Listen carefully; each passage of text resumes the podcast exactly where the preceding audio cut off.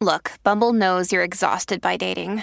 All the must not take yourself too seriously and 6 1 since that matters. And what do I even say other than hey? well, that's why they're introducing an all new Bumble with exciting features to make compatibility easier, starting the chat better, and dating safer. They've changed, so you don't have to. Download the new Bumble now.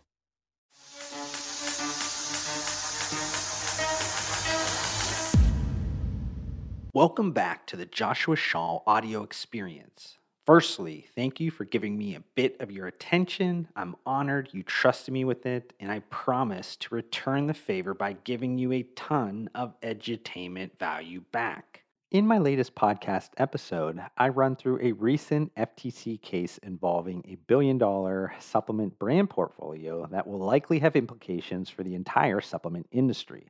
But before we get started, I would love if you took 52 seconds out of your day to leave a rating and review in whichever podcasting platform you're currently listening to.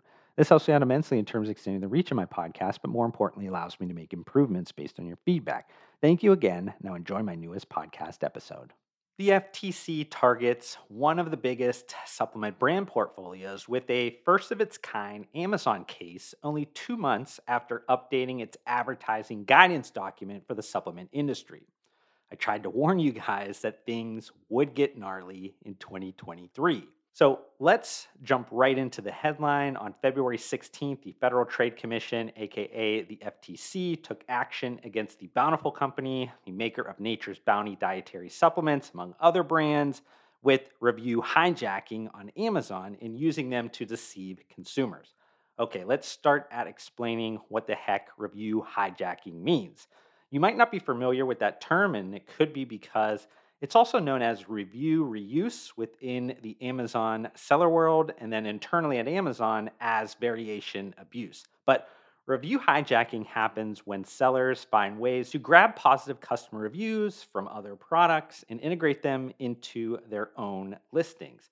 Sometimes it's Amazon sellers looking for abandoned products that were once popular then stealing that listing and making use of the old page reviews to create a false sense of trust for their product.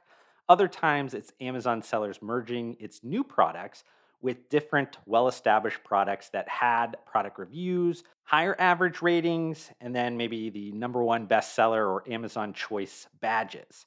According to the FTC, the Bountiful Company did the latter by taking advantage of an Amazon feature that allows vendors or sellers to create or request the creation of variation relationships between some products that are similar but differ only in narrow specific ways, such as color or size, quantity, or flavor. If you are a frequent shopper on Amazon, you've noticed that products with a variation relationship share the same product detail page and appear as alternative choices.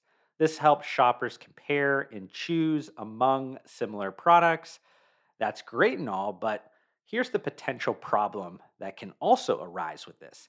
In March 2020, the FTC highlighted one example where the Bountiful Company began selling two new products Nature's Bounty Stress Comfort Mood Booster and Nature's Bounty Stress Comfort Peace of Mind Stress Relief Gummies. According to the FTC's complaint, the Bountiful Company asked Amazon to create a variation relationship for those stress comfort supplement products with different formulations, like the anxiety and stress relief ashwagandha KSM 66 tablets, Nature's Bounty botanical sleep tablets, and Nature's Bounty valerian root capsules. Why would the Bountiful Company ask to do that? It's well established that new products launching on Amazon face this kind of like a cold start problem because of the minimal traffic and zero reviews. The algorithm doesn't necessarily like it at first.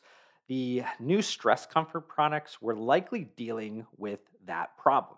The Bountiful Company internal communications uncovered by the FTC confirms this with a company email stating Unfortunately, people didn't love the stress comfort products, but sales spiked the second we variated the pages and they continue to grow. The FTC's complaint alleges the sales improvement in this example, and they highlight several others in the complaint, happened because the Bountiful Company manipulated product pages and deceived consumers.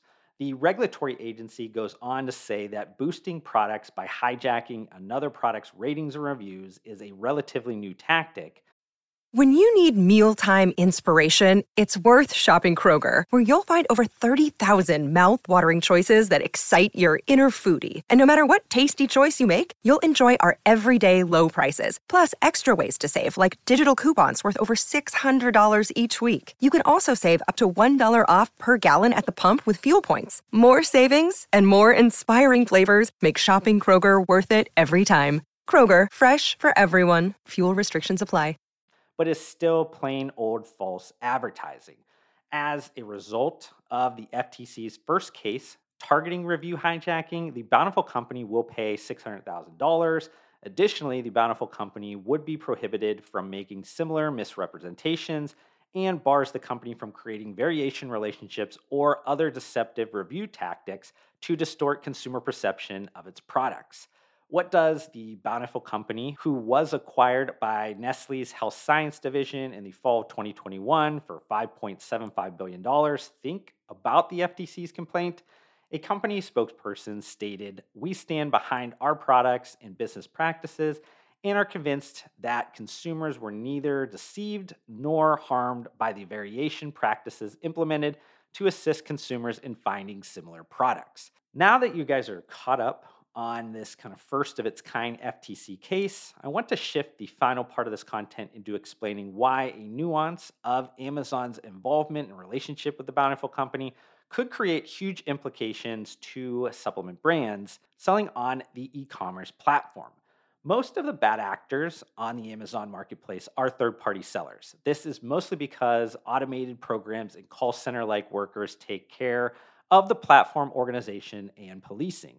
This system contributes to Amazon's rapidly expanding catalog while maintaining low costs, but it also creates opportunities to exploit loopholes in the seller system. While Amazon wants to catch all the bad actors, wrecking its consumer centricity strategy through black hat tactics like creating fake reviews or review hijacking, the retailer is also usually not on the hook for these third party seller actions because of Section 230 of the Communications Decency Act of 1996. This is broadly understood as basically like safeguarding platforms against liability for harmful conduct posted on their platforms by third parties. Here's the nuance, though, in the Bountiful FTC case. It's my assumption that one of the biggest supplement brand portfolios in the world would be a first party vendor and not a third party seller. If you read the entire 45 page FTC complaint, which I'll leave linked in the description, you consistently see mentions of the Bountiful Company submitting requests to Amazon. Now, even first party vendors interact with automated systems, but they also usually, and in the case of the Bountiful Company, most certainly have a dedicated vendor manager at Amazon. Now, am I saying that a physical person holding the position of vendor manager at Amazon misinterpreted variation themes in this case? No, so please don't attack me, Amazon. You guys know that I definitely love you long time, but hypothetically speaking, these variations on a technical CPG category like dietary supplements can sometimes be a bit ambiguous and subject to interpretation. If you are on the Amazon retail team with no supplement industry experience and dealing with a billion dollar CPG brand portfolio vendor, you might trust their judgment for the request. Again, I don't know that to be true or even that I am inferring that I know anything. And to be honest, it doesn't really matter if it's an algorithmic mistake or a human one at the end of the day. Either likely causes internal adjustments at the largest supplement retailer in the world, Amazon. These internal adjustments will hit both first party vendors and third party sellers. While I don't have any insider information to what these internal adjustments could be, they will most certainly be focused on enforcement of variation relationship policies. Since these will be done by machine learning models, it likely causes headaches in the short term, even for the good actors trying to create appropriate listing variations. The good news is that long term, this higher detection of incorrect variations promotes a better Amazon marketplace for shoppers as well as ethical sellers. But I just want to end on some quick final thoughts.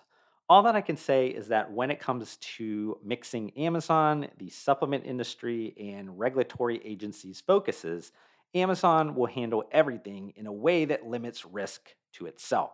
Yes, it might sell an estimated $11 billion in supplements annually, but that doesn't matter in the grand scheme of things.